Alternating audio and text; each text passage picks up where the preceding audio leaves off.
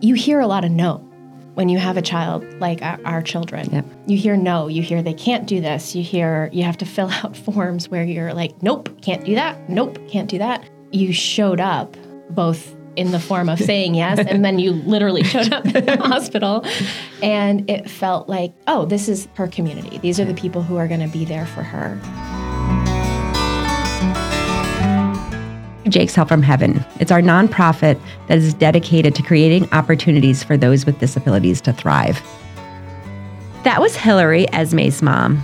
Esme has a host of medical challenges. She is yet undiagnosed. The thing that we talk about a lot in this episode is this idea of resiliency. What I loved about talking with them was just reminiscing about all these different ways in which Esme has shared with the world what her needs are and how Hillary has really just worked to meet those needs. Sometimes we think that, oh, that child is sick or they don't understand because they don't speak or they can't communicate like everyone else. Esme shows us all that that is not the case. And she gives us so much inspiration. And I think this conversation really shows the world all that can be. Welcome to A Place of Yes, a podcast about how I moved through my darkest hour. And for me, that was in channeling my grief into good. Welcome to the show. But first, it's time for our review of the week. This review is coming from Apple Podcast. I'm looking forward to following this podcast and seeing the lives it will touch. Grief comes in many forms and there is no roadmap. I think Heather and Brian have done an incredible job at navigating the journey for their family, as well as helping others find their way. Their family is an inspiration through the love, grace, and hope that they share with the community. I love that one because I hope that that's what people think. I think that we are just living our lives, but it's nice that people are finding the work we're doing to be helpful and to be inspirational, and it just feels good. And don't forget to leave a review on whatever platform you're tuning in on. Today, I am super excited to be sitting here with Hillary. Hillary, otherwise known as Esme's mom, has been part of the Jake's Help from Heaven family, I want to say almost since the beginning. I think very early on, we started working together. And I'm just really excited to have you here with us. Um, can you tell me a little bit about you and Esme? Of course. So thanks for having me. I'm I'm really excited to be here and have this conversation and my favorite topic is Esme, right? well, it should be. She's awesome. she is. She's the best person I know. So I'm always really happy to talk about her. So Esme is, she's going to be 13 next week. I can't believe it. I'm going to be the mom of a teenager. I was going to say a full blown teenager. And Ez is the best person I know, she's super funny, super smart, really goofy. She has a sense of humor that I just I can't ever quite get over. And uh, because she's nearly 13, she thinks I'm really annoying right now. But there were times that that she thought I was pretty cool. Well, um, it might come back, but you're in trouble for a few years. Yeah, yeah, I'm looking forward to that. And Ez also is, you know, nonverbal, um, although she uses an eye gaze device to talk. And and um, I definitely want to talk about that more as we keep going in that because the way she works that is just amazing. Yeah, yeah, and her sense of humor comes out with it so much, which is really fun. She's non ambulatory, so she doesn't walk independently, save for a few times that she's she's taken some steps and surprised us. She's 50 pounds, so she's a tiny little girl. She's been tube fed for her basically her entire life because she had cardiac and respiratory arrest at three months, which came about because she was aspirating her food. And she has really a host of medical issues and developmental issues that we've been we've been dealing with pretty much since day one. And I tend to not like to talk about those and not focus on those, but of course it's part of how we understand how extraordinary she is because Absolutely. she's all the things she is while battling with those and that's what I always find so amazing, right? And I used to say this about Jake too is the resilience that our kids have. And, you know, all kids in their own right, you know, have have things that make them spectacular. But I do always think there's a little something extra yeah. when you are battling the things that they battle. And I sometimes think of myself, right? Like if I was battling a quarter of like what Jake did or what Esme did, would I be as willing to like get up every day and deal with it? you know what I mean? It, yeah. it, it's it's pretty remarkable. So, can you talk a little bit about when you learned that Esme was going to have some challenges. Like, when did you first know? Yeah. So it's it's funny. I get asked that question a lot, and like a lot of things with Esme, the answer is it's a little complicated. um, so there were signs when I was pregnant Okay. that there may be may have been some things going on. Um, we had an amnio at the time. You know, the testing was somewhat limited. I can now say definitively that even if we had the testing that we have now, I'm not sure that it would have been any more insightful. Up until that point in my life, I was pretty type A. And I think if you had asked me, I would have thought I would have been very nervous from the 20 week ultrasound and the amnio all the way through to when she was born. And I wasn't. I was like, she's fine. Everything's fine. And then the day she was born, um, I had a very uneventful labor, um, as much as such a thing Labor, ever yeah, really yeah, is. Um, really quickly after she was born, the the midwives, I heard one of them say, "Turn up the lights," and she was blue-ish, um, not breathing well, not really making much noise, and I think most markedly, I, I realize now, just really floppy. They took her t- into the into the nursery and decided pretty quickly to transfer her to a NICU. Okay. So at that time, it was clear that there was likely something different about Yeah. her. Again, contrary to my previous personality, I was kind of like, no, she'll be fine. Everything's fine. She spent a week in the NICU, came home. If I had had another child prior to her, I think I would have realized how remarkably different she was. Yeah. Her tone was very poor. She I used to have to wake her to feed her. Okay. Instead of, Um, yeah. And then she would just throw everything up. And she proceeded to get less and less healthy seeming. Yeah. Um, and it culminated in a Like day. it wasn't going in the right direction. Yeah, it was not going in the right direction. And there, we sort of had a culmination in a, in a day here, actually in downtown, where I had taken her out. She really seemed bad to me, but I didn't know what to do. And she wound up having a cardiac arrest here at, at Saratoga Hospital. Got her there really just in time. She was in respiratory failure, I would say, as I walked through the door of the ER. And I have the answer to the question that ran through my mind. It's so funny how these things are. Yeah. I, I I asked myself, is this when you yell for help? Like, do you walk Yeah, through what a do door with your do? blue Yeah. child and you yell for help? Yeah. They were able to figure it out pretty quickly, and we were um, we were brought in, and um, her life was saved uh, that day. And that was really the point at which I knew Yeah. that we were in for a really long road. Hey, I just wanted to take a minute from this episode and talk to you about Franklin Community Center. Franklin Community Center is a local Saratoga Springs based organization that has been around for 40 years and has done remarkable work for the community and for Saratoga County in general. A lot of people know that they are a food pantry, but in addition to being a food pantry, they also have a free store. You can go in if you need things for your family, for yourself, and everything is free. It is clothing, it is winter boots, it is lamps, it is books, it is a crock pot. It, it's filled with things that the community has donated and they set it up as a store and you get to go in and go shopping. In addition, they also have Project Lift, which is an after school program for Saratoga Springs schools, and it focuses on that extra help that sometimes kids need it, it's just it's, it's magic to watch because it reminds us all that we are just like one step away from needing help and the importance of being that person that helps someone else there's something about that moment right when you realize it. And there's something about looking back on before that moment that it's not just you that you know had that oh everything will be fine Yeah. or no we're good we're good we got this.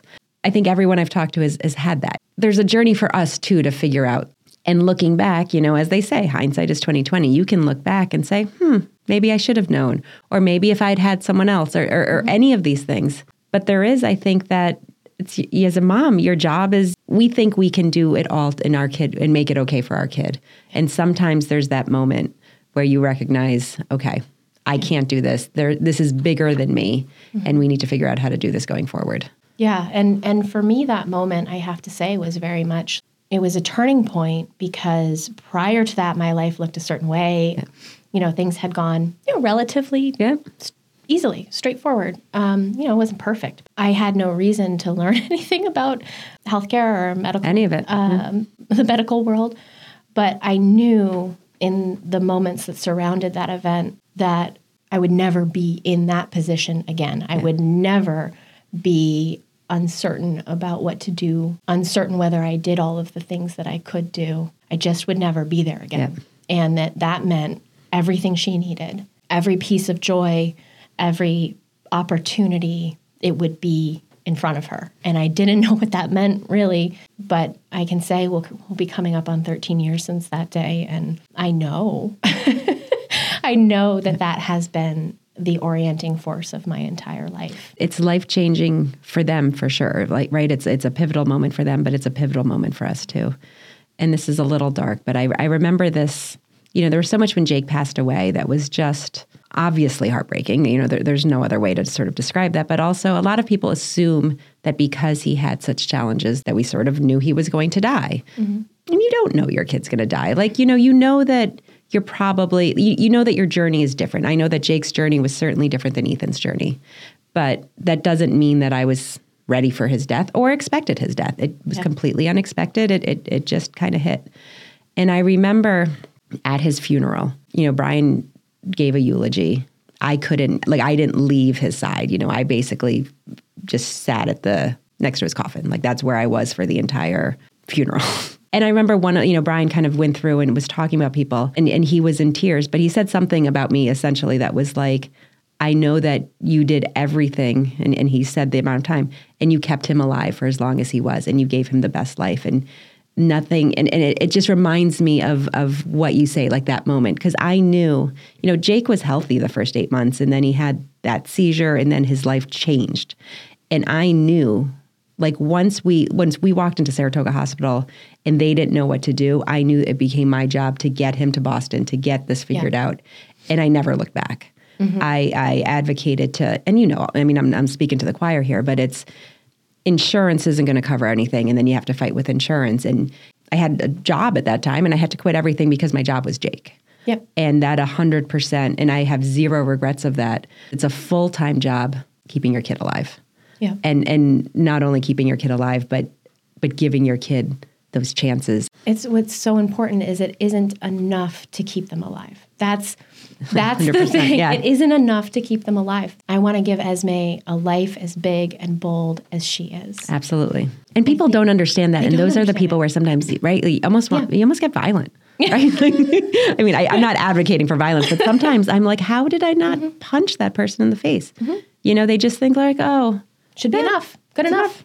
Yeah. no it's not it's the same And in fact, I think that kids like ours deserve to have joy cranked up to 11 because all the other is cranked up, up to way high you know 45 Yeah. so you know they're they're poked and they're prodded and they're they're seizing and they're you know they're scared and they can't say They the can't. The tag on the back of my shirt is itching me or my you know my yeah shoes my are shoes funny. too tight or like yeah and I remember sometimes like, you know, Jake wore the AFOs and sometimes I would take off the AFO and it would have been digging on him for the four hours that he was wearing it and he had like a mark and he couldn't No tell me yeah. and, the, and it had to hurt. There was no way it didn't hurt. Yeah. And then you feel terrible. you feel terrible and you think about i wouldn't have lasted 10 seconds i would have thrown a fit Yeah. And I would have taken it off. Mm-hmm. Just been done. Yeah. one of the things that I've always really appreciated about the spirit of, of Jake's is that it has that joy. Uh, and I think it's also really important that, that families who have lost their children, you know, I've heard from other bereaved parents that like no one says their kid's name anymore. Yeah. No, you know, it's like they, they don't exist anymore. And I think what you've done is the exact opposite of that. It's like you put Jake in every room. Jake's in every room. And, and he should be. It is. It was. It was always my biggest fear after he passed. That you know, because you saw it right away. You know, and honestly, I, I sometimes all these years later, people will say like, you know, oh, how many kids? Oh, Ethan's an only child. Yes, because mm. sometimes it's easier. Yeah. But it never feels good. It always feels awful.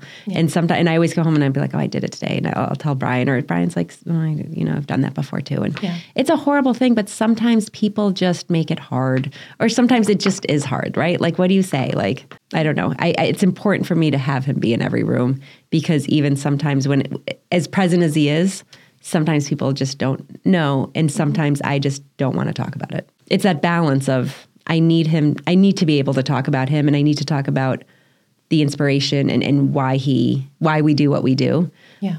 because otherwise the the biggest fear is that he would just disappear. I was remembering I was trying to remember exactly when we started working together. Mm-hmm. And I don't remember how old Esme was, but can you tell me a little bit how you found out about Jake's and then we can kind of walk down memory lane of all the different things we've done together.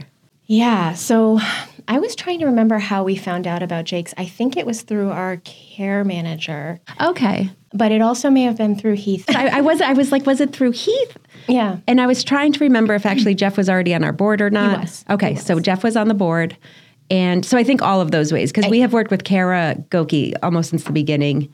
And then I think your connection with Heath was Yes. also sort of, so a couple ways you found. Yes, yes. And I, I can remember hearing about you and thinking, oh, okay, well, there is there are things we need. Like I know there's all of these things we need, and thinking, well, I guess I'll apply, and it's probably not going to happen, right? Because the things that you need for your kids are often not the things that people understand Yep. that you need. So in this case, it was an iPad, um, and I was really hoping to start uh, communicating with her through through an iPad. We went ahead and asked, and oddly, you said yes. Go figure. So I think we had a scheduled delivery, and Esme wound up in the hospital. She was at Albany Med, and she was seizing like every three hours for days. How old was she? I was, that's what I was trying to remember. She was She would have been about three? three, two and a half, three, because it was kind of the end of the really bad seizure stuff.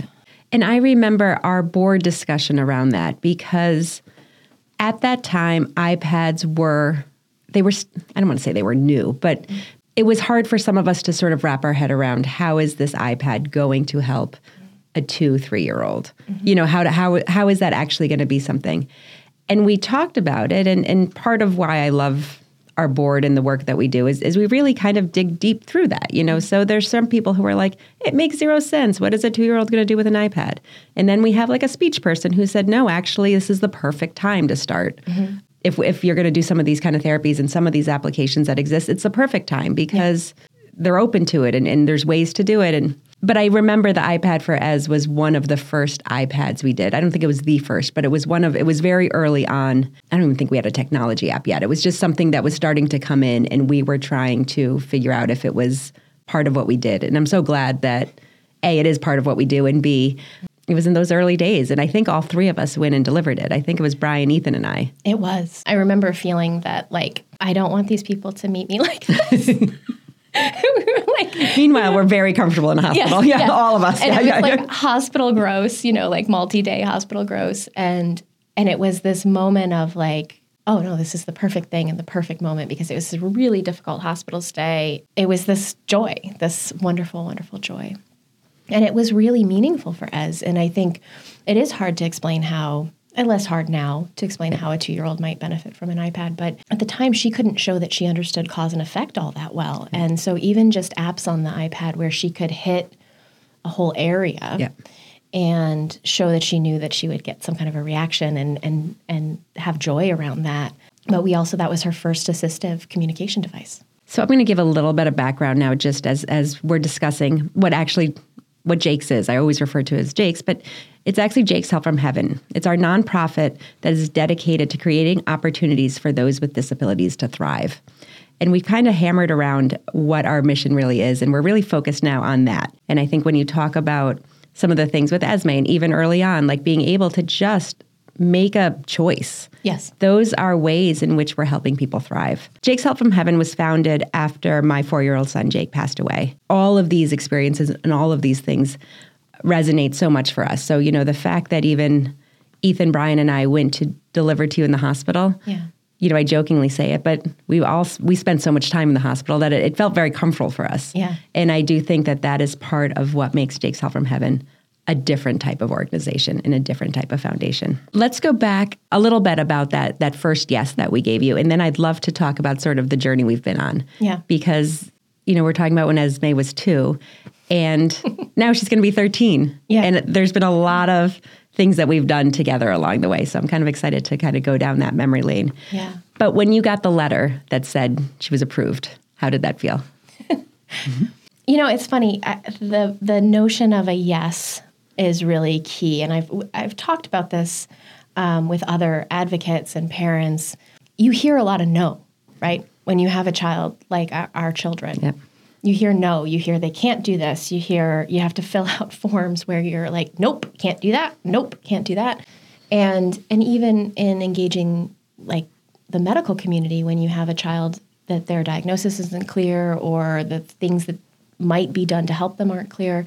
You get a lot of maybes and you don't get many yeses. And so I'm not sure that I remember receiving the letter that stage Ez was seizing so much at that point that I would like not leave the house for mm-hmm. weeks. And sometimes not leave the bed for a day mm-hmm. because she was just on me. Anything at that moment that felt broadening was important.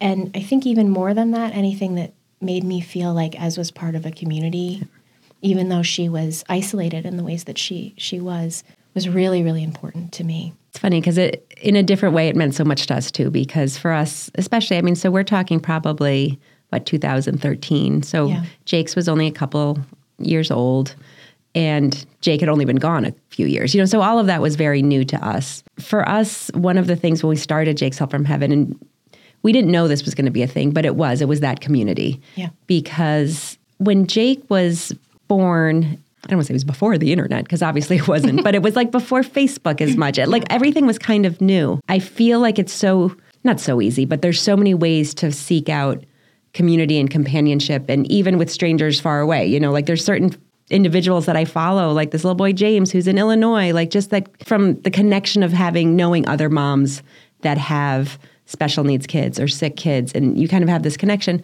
When Jake was, you know, one, two, three years old, I didn't have that community. Yeah. The community now is as important to me, I think almost more because I didn't have it then. Mm-hmm. And I just love this opportunity. Like like when you said Esme's the best person you know. I used to feel that way about Jake. You know, Jake just never gave up and always just fought through. And I didn't have as many vehicles then as I do now to talk about him. And I just love that I can kind of continue to have these conversations. You know, I think there's something really important here about the idea of a community for a child that extends beyond their life, right? Like I feel like I know Jake. Yeah. Like, Jake is Which one I of my love that. buddies. Yeah, yeah, yeah. Right? like and and it's something that I think, you know, obviously it's it's always incredibly tragic when there's a child who's born and their life is limited in the ways that um, that our children's lives can be limited. There's something bigger there, right? And you know, I always, I maybe slightly dark humor, but you know, I always joke, well, there'll be more people at Esme's funeral than at mine, right? Like, she has this very big, expansive life, and it's a life that's bigger than most of us ever get to Correct. live. And I 100%. feel like Jake is he's a member of our community. It's a way to extend his life, extend not his. I don't like the legacy terminology. No, but it's it's, like- keeping him present and Yes. keeping him, you know, and, and I always say he is the heart of what we do. Yeah. You know, I've said before, like there's a huge part of me that wishes I didn't have to do this at all because he was still here with me. You know, I mean, like it's his loss that has brought all of this. But that's exactly it. Like he has continued on. Mm-hmm. And I, you know, in, in, in so many ways, he was the best best boy I knew. And he's made me the best version of myself for sure. I owe a lot of who I am to him. And I think that's the part that people miss sometimes. You hear, I'm sorry, even when your child's still here Yeah. sometimes. Um, I'm so sorry. Seeing a- child as just the fact that their life was limited in a particular way is limiting of who they are. Yeah. And I love that Jake is the source of such an important local and and beyond local Go, go. at this point community. No, me too. Me too. Yeah. So let's talk a little bit more about the different things that over the years we have done with Esme. I always love applications from you because I do feel like you are at the heart of what Jake's is, right? Like we people always want to say like, "Will you cover this? Will you not cover this?" And we are very much fill out the application, make a case for it, mm-hmm. give us what we ask, and we're going to sit around that table and decide. But it's not like, yes, we do this, no, we don't. Yeah. And I love when people, and I think you do this really well, figure out what that what is that thing or that um, expense that or sometimes it's reimbursement because you're like i took a risk on this and now it's working and now can you help you know can you pay me back because i want to do it again it's really finding those areas Yeah. where you can make your kids life better and therefore your life better like everyone's quality of life and i feel like you've always done a good job of sending in these applications and we're like, okay, what is this creepster crawler? Like, what is this thing? What did you hang find? underneath it? Like, what is it? And then we're like, oh, I get it. It's Yeah. going to work. Maybe it won't work, but it's worth it. It's worth a shot. Like, let's do this. And I think that's really important too. Is these things fail sometimes, Yeah. right? And and actually, it's interesting because the creepster crawler was like this incredible success for a, a portion of time. Um, and so I don't know if you remember, but at the time, so Ez is like, I mean, this kid's on the move, right? Like she's got stuff to do. and at the time, she could army crawl and then she would roll. Uh, we had just moved to a larger house, and so she got really good at like army crawl, roll, Ar- yep. and like scoot and then roll. But she couldn't get herself up Yeah. to crawl. I would experiment with like a big um, scarf under her belly and kind of like see if I take some. If you could, like, yeah, I- help, like a and- sister. Yeah. and she could kind of do it. And so I was like, there's got to be someone must have invented this. And if not, I'm going to like learn how to solder. figure it out. Yeah. and, Yeah. like, I'll make Build it. one. Yeah. Um, and I found this absurdity. And it was like this frame over and then a um, Underneath. The, underneath like, yeah. the thing, and you strapped her in. Looked a little bit like a medieval torture device. On wheels. Yeah. Wheel, yeah. And she hated it at first, and then like she just would look at me like, Why? I can I can do my thing. Yeah. Leave me alone. Um, and then she she's like slowly did it. And then she refused to do it. And then she started crawling on her own. Then you were like, it kind of served its purpose. It Yeah. worked. And I think you returned it, or not returned it, but like Yeah. Mm-hmm. donated it to the equipment exchange. And we have subsequently, like, it's been used by a lot of other of our families. And we had video, like, because sometimes people would be like, I don't know what this is. And I'd be like, please hold. This is Esme using it. And look at, and now she crawls independently. Mm-hmm. You know, it's the other part of, the smaller part of what Jake's does, but we do have that equipment room Yeah. where we take you know, sometimes people outgrow or no longer use, or like we kind of said, sometimes it just wasn't a good, it just mm-hmm. didn't work. So we collect those things and then we offer them out to members of our Yeah. community. And sometimes people use it for a trial, like, oh, I'm thinking about getting this, let me see if it will work. So we don't go through this whole process and then find out it's not going to help. Mm-hmm. And other times it's just, We'll have PTs or moms or people just come and be like, yo, can I make an appointment to just come see what's there? Yeah. Maybe there's something we could use or maybe something we could try. And I love that Yeah. because as we all know, the equipment is so expensive and everything is so outrageous. And even if you're willing to pay the cost, it ends up, it could take you six or eight or 12 or, you know, weeks to get it or eight months. You know, I mean, some of the, the lead times are crazy. So to just have something where people could, can borrow it for the interim, I think Yeah. is great. So that was one of the items that for a while was very popular. Esme started a trend. you did. and I'll stop calling it the creepy crawly, but Well, you know, it's funny because her first gait trainer was from the equipment room. So we Okay. had that pony. Do you remember the pony? I do, I think. Yes, yes, yes, yes, So yes. it was a, a gait trainer, but it was like with a seat and it faced yes. forward, and there was a, a thing in front of her that she could put her arms on. Yes. There's a bunch of video of her in my kitchen um, scooting everywhere. And what really motivated her when she figured it out was that I have a an old fashioned kitchen from the 60s, and there's like a writing nook. Esme in the pony fit directly in the writing like hide herself. Yeah. So she would go wedge in. herself in. And Yeah. it's like, well, that's great because that's like, you know, It's like a little space. And she got that before she got the purple gait trainer. Okay. Which was her little one. Esme's involved in a dance program in New York City. Yeah, in Harlem. In Harlem, where a group of dancers choreograph things specifically for a child with special needs, right? Well, they choreograph. What's really cool is they choreograph together. Okay. So they have a dance troupe that's sort of their standing dance troupe, and that's year round. Okay. And then they bring in twice a year for a week kids through this program they call the Dream Program. Okay, that's right. All the dancers, and there's PTs and PT students, all choreograph around the dancer's skill set. It's amazing. So, and that means all of the dancers. So, no matter who the dancer is and what they can do, we're choreographing around their skill set. There's dancers who are who are neurotypical and are year round with the program, and then dancers with disabilities. There's one girl who aged out recently who, at the time that she graduated from the program, she had the ability to move one finger and her eyebrows. Oh wow. Okay. And so she used one finger to move her chair and she did a lot of really expressive eyebrow motions. And so all the kids did eyebrow choreography. oh wow. That's So wa- that's awesome. That's the kind of thing um, that's that's happening there, um, and it's at the National Dance Institute in, in Harlem. And Ez has participated for a couple of years. I was going to say she's done it quite a bit, right? She has. She has. You had a gait trainer. So there's the gait trainer at school that she Yeah, keeps at school. equipment. Yeah, from the equipment room.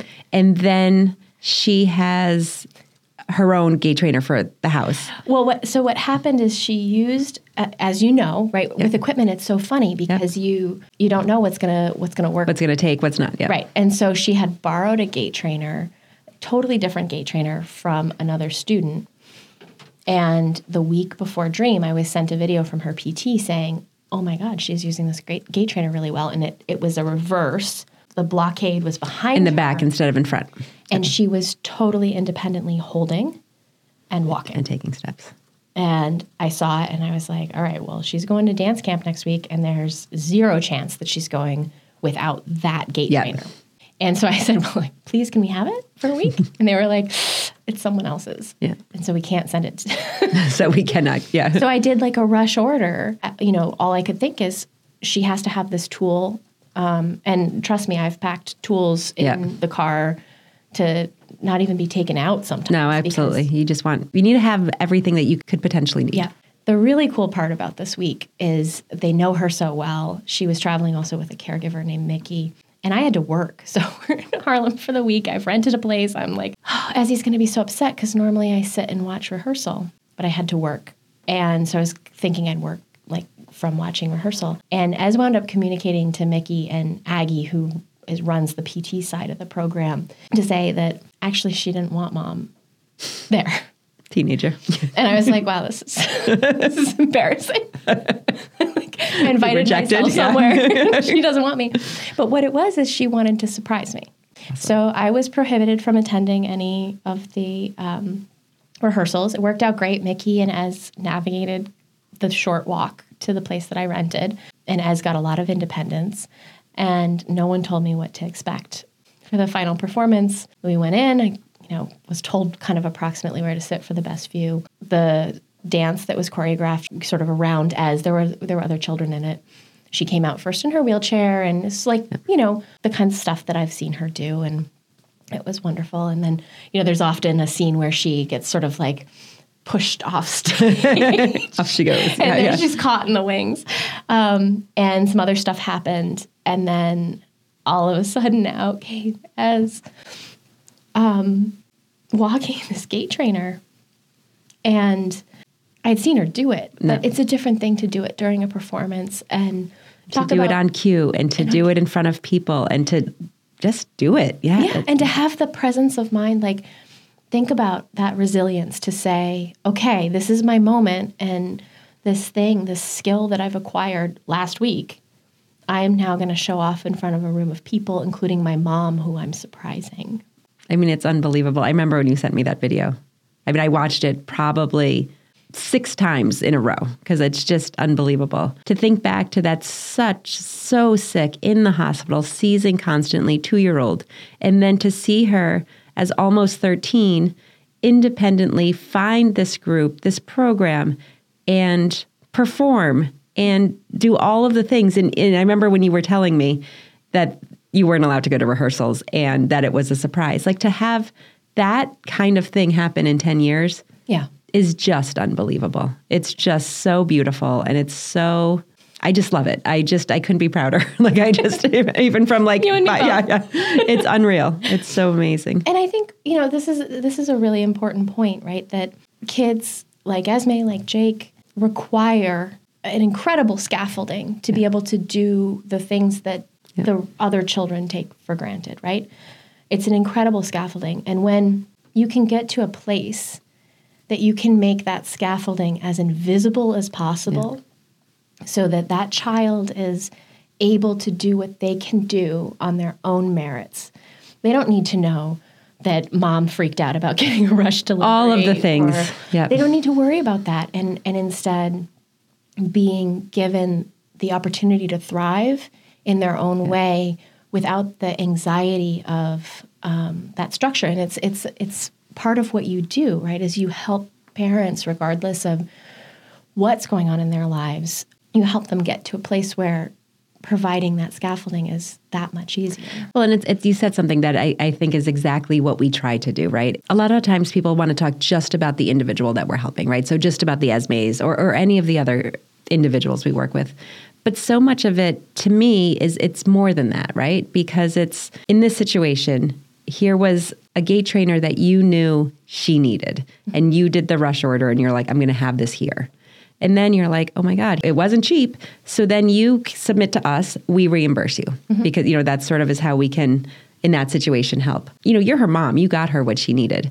But then in order for us to support not only Esme, but to support you, we take that burden off, right? So mm-hmm. here, we're reimbursing you for the costs. And now you're back to sort of mm-hmm. level ground, right? You can find a different thing to buy for her or, or whatever, you know, because Right. it's not like it's it's one and done ever. Yeah. But if we can help in those ways, like the whole then community is sort of working Yeah. better, right? Because Esme's getting what she needs. You're not then stressed or under the burden of the cost or of the of okay, so I spent this money on that. What am I doing next? Am I going to be able to help her with her next need? Because you know there's always going to be a next Oh, need, right? next need, yeah. And that I always think is is equally important as the support for the individual. It's just helping the the family unit or the community unit around her be successful. And yes, always worried about stuff, especially with a medically fragile kid. But when we can take one of those Yeah. worries away, then you can focus more on what you want to focus on, which is, you know, just the opportunities to thrive. How can she find her way? How can she be most independent? How can she be happy? Yeah. And that's always, I, I think it's not just about like, oh, the equipment we get in her hand, but it's about easing the burden on everybody Yep. so that then you can move forward a little bit. And I think that joy, like the, the the sparking of joy, and just saying, okay, no, you don't need to spend all of your time thinking about is it this gait trainer or that one, or is it this gait trainer, or is it the beach chair, or is it the bath chair, or what what is Yeah. it that you ha- you're willing to? What's most most important at a given moment? It returns it to the joy, and it puts you in a place of like of yes and. Yep. And then all of that feeds back into the community, right? So she outgrows something, she stops using something, it goes back to the equipment exchange. It happens it's happening else. somewhere else. It's Mhm. happening. And it also allows the community to see more and more of what's possible from the Esmes of this world. Absolutely. right? She can dance. She can dance in her chair. She can crawl across the floor as dancing. She can walk with a gait trainer. Who knows what she's going to do this year? she may parachute in. Who knows? World's her oyster. And by the way, she did say that uh, she needed more shoes. I think that was the exchange for the for the gait trainer. Mom, buy me more shoes. Shoes. Well, you know. Let's talk a little bit more about the different things that we've done. So we've talked about the iPad a lot. We've talked about um, some of the equipment. Again, I'm shocked. She's gonna not shocked, but she's gonna be 13. She's a teenager. It's wild how time flies. Yeah, It's wild. But we have been, you know, kind of working together for 10, 11 years. It's a long time. So I'm trying to sort of think, and certainly can't do this in order, but we did the iPad. And along the way, we've done a few other, you know, I've kind of talked about how you have been so like innovative in coming up with things that might make a difference.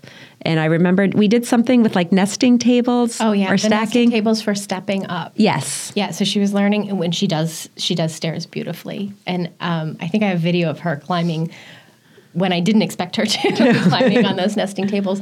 But they also just like they're in her room and they're so sturdy in her um, playroom. We can use them to put her eye gaze device on. We can use them to do um, pull her chair up and do different craft projects and things like that. And occasionally, I also use it to climb up into the to get stuff. closet to Yeah. get stuff. to get things. They're handy for everyone. Yeah. She was working with like an educator. Kaylee. yes, Yeah. Kaylee. And then I think we kind of helped with some of her pay, I think, along the way. That's probably true. Yeah. What um and yeah, can we COVID COVID is a bit of a Well, blur. I feel uh, well, for all of us, it was it's like equal parts 10 years ago and equal parts like last year. Mm-hmm. Yeah, yeah. Like I have no gauge of time. Yeah. But talk a little bit about, you know, you've referenced the eye gaze device Mm-hmm. and Ez's ability to communicate. And I know when she was working with Kaylee, Yeah. like she was making a lot of progress. Does she still work Oh, with yeah. her? She doesn't. I mean, Because now she's in- around, but um, yeah, Ez is back in school, School. full time. But I remember because I remember that was another application. Like when it came in, it's it's funny when I when uh, applications come in. One of the things that I always do is I write a cover letter, and it just kind of has the basic information. And for our repeaters, I write down everything we've done. I think the last application, I think it was a two pager because the part of all, like- well, part of it is that we've gotten older. So I've increased the font size to like 16. So, because I would do them at like 12 and everyone on the board would be like, I can't read this. So that's a sidebar. But I will tell you, I think Esme's is the only one that goes to a second page, which is awesome. It's easier for me because I know so many of the families we work with and I stay immersed in this world because this is was such a big part of my world and, and still is. But for some of our board members, all of who are dedicated and committed and, and really thoughtful and review the applications really well, but sometimes they don't know how to process some of the applications. Mm-hmm. And I remember it kind of was like pushing the envelope a little bit to be like, have them wrap their head around without seeing it, without talking to you, without seeing Esme in action. Like, how, how can this be? Yeah. So, can you talk a little bit about her use of the eye gaze, mm-hmm. her way to communicate, and, and how she would do things with Kaylee? Because I remember you sent me some videos and I was like, this is awesome. So the thing with Ez, I think, is always I've known intuitively and then in a way that proved to me that Ez understood absolutely everything, like at a very, very high level. And I think, you know, she proved to me, and I had to video it because no one would believe me, but proved to me that she could read by the age of four. She was reading sentences and answering comprehension questions with cards That's, that's a, yes. I five. She's she's brilliant. She does shut down though when she's not challenged. Because you know you can only be asked to identify the letter A so many times before you, you're kind of you're not like, into done. it anymore. Yeah. So Kaylee came into our lives um, during COVID. We were able to hire her essentially away from a fifth grade classroom to teach Esme directly. And she came in cold, not knowing Ez, and just started, you know, pasta on the wall. A number of things that they worked on were really successful. Like Ez was doing grade level math Yeah. by the time that Kaylee was starting to to wind down because she was about to have a baby and Ez was That's going right. back to full time at school. They would have fraction free Fridays. So Fridays they didn't do fractions, but the rest of the week they were doing fractions. The walls are still covered with these big post-it note um, stickies with all of the science and math and um, English that they were doing. Part of Kaylee's goal was to get her to use the eye gaze. Up until that point, she'd used it with me a lot, um, but it was mostly to tell jokes. There's like a bunch of canned jokes on the eye gaze, and there are a few that she really likes, so we would hear them all the time. all the time. Maybe I'll, I'll tell you one later. um, but uh, Kaylee really got her to start realizing that if she expressed a need or a desire, that it would be it would be met within reason. And then Ez got really bold. So Well, as as she should. as she did, yeah. So at one point in um, in COVID, pre-COVID, one of her favorite things was to go shopping. At one point during COVID, she said to me and Kaylee, "I should mall looks like old clothes newer." so um, you sometimes she's she sometimes is a little it looks like, old clothes newer. yeah, a little poetic in her, in her ways. Um, but she she absolutely hears everything. Actually, Kara came by for a visit last week, and she was wearing a mask because she had been sick. And Esme said, "Health." Oh, Yeah, and she uses it at school as well. Uh, one of my my favorite ones is uh, for Veterans Day that they said, you know, does anyone know what a veteran is? And Ez who used to get really frustrated because Yep. her verbal classmates would answer before she could, but she's like she's she's fast now. So she said, um, "Soldier, no more." it's good, right? you gotta love her. So, Soldier no more. soldier, no more. Uh, her word for dream, she couldn't find it in the talker, so she said, "Sleep think." Oh, I like that. It's kind of brilliant. Um, she also calls it couching.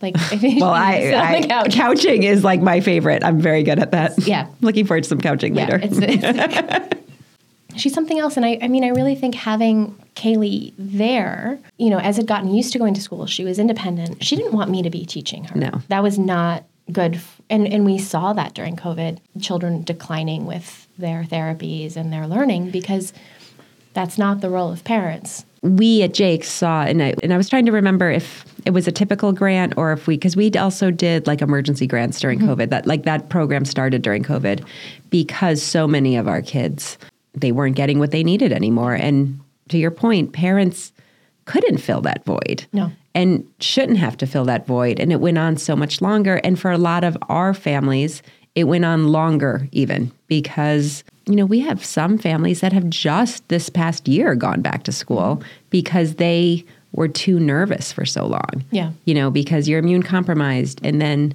the vaccine is it for you? Is it not for you? What was it going to do? You know, I mean, it, like all of those things, you know, all of those concerns. And then if you're out in the public, and then, you know, just it took a long time, I think, for some of our families to make that step back. Mm-hmm. And the impact, I think, on I mean, on everyone was substantial. But with Ez, she had a really hard time during COVID. She lost 20% of her body weight in four months and wound up mm-hmm. hospitalized. And I can't say, you know, exactly all of the factors that went into that, but certainly not being out of the home, having the Your routine, stimulation, having the therapies. I mean, how do you do the work of two people, one holding her and one stimulating her when you're just one and you're trying to work? She had just gotten to the point of taking the bus every day to and from school because she could do a full day plus the bus ride. And that was her favorite thing, right? Yeah. The bus ride. I remember some of those videos of her. Yeah. But I think along the way, too, we've just done some reimbursements of travel, and you're constantly, well, not constantly, but you're often in Boston. yes. Yes. Um, so frequently. And most, so most of her care is at Boston Children's. Yeah, essentially all of it at Okay. this point. Yeah. Has been for some time and it, it can be as many families around here know, it's it's a lot Yeah. to to get there, settle in. You know, I'm usually bringing a caregiver at this point and yeah. We always used to say too, and because we always on the application for travel, we like to say, you know, and we have some families who go down and back, and that's how they do it, and they power through. Mm-hmm. And but with Jake, we always went down the day before the appointment. Mm-hmm. You go to the appointment, and unless you're there for like an issue that's happening, like a, but if you're there for a scheduled three month visit, we kind of wanted him to be at his best because you wanted to have that dialogue with the doctor Mm-hmm. and figure out if there was going to be a med change or something else to try. You know, you kind Yeah. of want them at their best. And if he was in the car for three hours and then went straight to an appointment, he wasn't going to be at his best. His routine is off, his schedule is off, he probably missed a meal, you know, all of the things. Yeah. Mm-hmm. So we always went down the day before. Then we'd have his appointments, and then typically the appointments would take so much out of him that we would spend another night in the hotel and go back the next day. Yep. So, you know, two appointments or three appointments could take three days Mm-hmm. and it's expensive, you know. So that's one of the things that we do like to kind of support families with.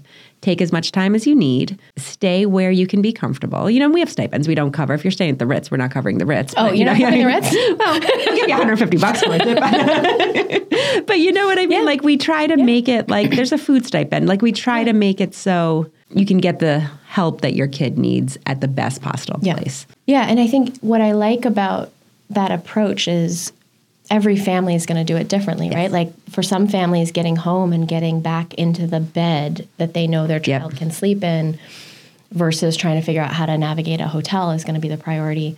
Sometimes that's my priority. Sometimes Yep, the priority is to spend the night uh, if we have an early appointment or if she has a sedated procedure. I have to figure out because if she and I sleep in the same room, neither of us sleep. I need a place with a pull-out bed and then Yep. her inflatable bed, and then usually there's a caregiver, and they tend to not like to sleep on the floor. As an experience, Imagine that. every family's needs Looks a little looks different. a little different. And you know, I, I don't know that we've necessarily talked about the work that I'm doing now, but I'm I'm working in drug development for populations that you know are very familiar to us. That's one of the things I keep saying to my team about how we design the the trials is you just you build in as much option because Yeah. what might work really well for one family isn't going to work for the next. Absolutely. It's flexibility, it's choice, and then being willing to hear when something isn't going quite the way works for this family and you receive an application and you're like, oh, that's an odd thing. Oh, this is why this is why why, we yeah. need that. It's why we try. We sit around the table and talk it through. There's no one right way to do this life, right? This life of special needs and medical challenges, and even within the same life, it changes what's the way to do it. Absolutely. So we try to be really cognizant of that and trying to be cognizant in how we support and and just how we say yes, Mm-hmm. because it's not you know it's not our place to tell you what you need. It's Yeah. our place to help you get what you need. All right, so let's talk a little bit about Esme now. You said she's almost 13. Mm. Yep. So where is she? Like how is she doing health-wise? How is she doing just in general? Can you give Yeah. us a little update? Yeah, so Esme, um, I think I guess we haven't talked about is is functionally undiagnosed, right? So we're we have multiple genetic mutations that we've been sort of finding over the over time, um, and none of them really tell The the, clinical story. So, not to say I've given up on it because Esme's on the radar of some some people who are still kind of trying to figure it out. But I think it sort of suits her personality that she's avoiding being understood in this way. so one of the things that's been really challenging, I think, is that there's really no clarity around what to expect. Not that there really ever is, but sometimes with a diagnosis, at least you get Well, there's like a journey. It's a journey. there's a Yeah. path. Like yeah, and you you have a range of possibilities. You know, there have been times that Esme has been really ill, and um, I haven't thought we would get get through. Yeah. Um, at the moment, she's doing really well. She's had a very difficult year, though. In April, uh, her weight again became a really serious issue. Um, she's very malnourished, and this is a challenge with with some kiddos um, with her tube feeding. She just wasn't getting what she needed, so we had to do a really concerted effort to get her her weight up. Is she eating anything by mouth? No, She was a she little went bit through a period where we were working on like it. ice cream or something, right? Did she, like, she liked her ice cream, if I remember correctly. She would lick an ice cream, like a little bit. Just Yeah, yeah, yeah. Lily, yeah, yeah. Um, Okay. But But that just it- well, and and now she's it's really clear how much she's aspirating. Yeah, so she's dangerous. had nothing. Um, she's supposed to have had nothing by mouth for uh, a couple of years. That's the other piece that we're working on right now is her lungs. Her lungs are pretty damaged from repeat aspiration. So we're just doing a lot of um, testing to try to figure out what's going on and address it in the best way that we possibly can. is this a new team of doctors that you now have, or is it some of the same team? It's the same team, okay. actually. Her doctor, Dr. Rosen, who's her GI in the Aerodigestive Clinic. So it's the clinic that works with ENT, pulmonology, nutrition, GI all together. Okay, perfect. Is our longest standing doctor. Actually, she started seeing Esme at 10 months old. oh wow. Okay. She was our first visit at Boston Children's. Oh wow. When Esme started at Boston Children's, um, Dr. Rosen told me years later she didn't think she would live the year. Wow. The fact that we're here is Oh, it's amazing. it's amazing. It is. When you can't keep your kid alive on your own, Yeah. You need. you need these other people. They're part of a team, and it's not a team focused on just this one thing. It's like everything, every aspect, and they have to see every aspect. And you need the doctors that it doesn't matter if, if your kid is having a seizure or, or having an episode Sunday at 2 p.m. You need someone that is going to return your call at those times. And there's a lot of good ones out there. And so we always end this podcast with this little feature called Ask Heather Anything. So go for it. I, I feel like I want like there to be like alcohol involved before I get to this Typically, point. there is. Yeah. But, um, you know, I think actually I'm to, while I might have a longer list, I think I'm going to lean into what I would really like um, is to hear a bit more about drinking with your children and, in particular, your dance moves. Well, the dance moves are highly questionable because I saw the video and they're not great. In my head, my dance moves are much better than reality. But yes, so we just got back from my 50th birthday party. Not a birthday party, birthday trip. And I knew I was turning 50 and I did not, I wanted to wake up somewhere new and I wanted to have Brian, Ethan, and Serena with me. And in order to make that, you know, they're 18 and 22, in order to make that equally enjoyable for everybody, I, you know, Serena's boyfriend came. They'd been together. They've been together three years. Ethan at the time was not dating anybody when we were making this trip, so he invited his friend Evan, who has traveled with us several times, and we've known him a long time. And so we were in St. Lucia, and it's just it's this funny vibe, and it's happened a couple times. But there's always been something where I just looked forward to having an adult child, right? Mm-hmm. And, and and just being able to like obviously I'm still his mom and still parenting and there's plenty of stuff to to do in that end, but also just being able to sort of sit back and enjoy, like relax. And to share that with Ethan honestly was so much fun mm-hmm. and with his friend and with Serena and with Sean and you know my birthday dinner we had this um, we just had this like private dinner it was on the like I mean it, it was the most fantastic place and just beautiful and and all the good things and it was one of the most fun I have had in quite some time Okay. and it is a weird dynamic because when you drink with your kid it's it feels different right especially when your kid is 18 and In this country, it's 21, but in St. Lucia, it's 18. So it was different. And, you know, no one was getting ridiculous because you're, you're with your kid. You know, you're not like hanging out with your best friends from high school. But it, it's a transition in a relationship that is so weird. but so great at the same time. It was it was a good time. I like it. Well, thank you so much, Hillary, for joining me on A Place of Yes. I'm so happy to have been here. Thanks for having me. I have enjoyed this conversation so much. me. too. Coming up next week, we are talking with Brian Straughter, my husband and Jake's dad.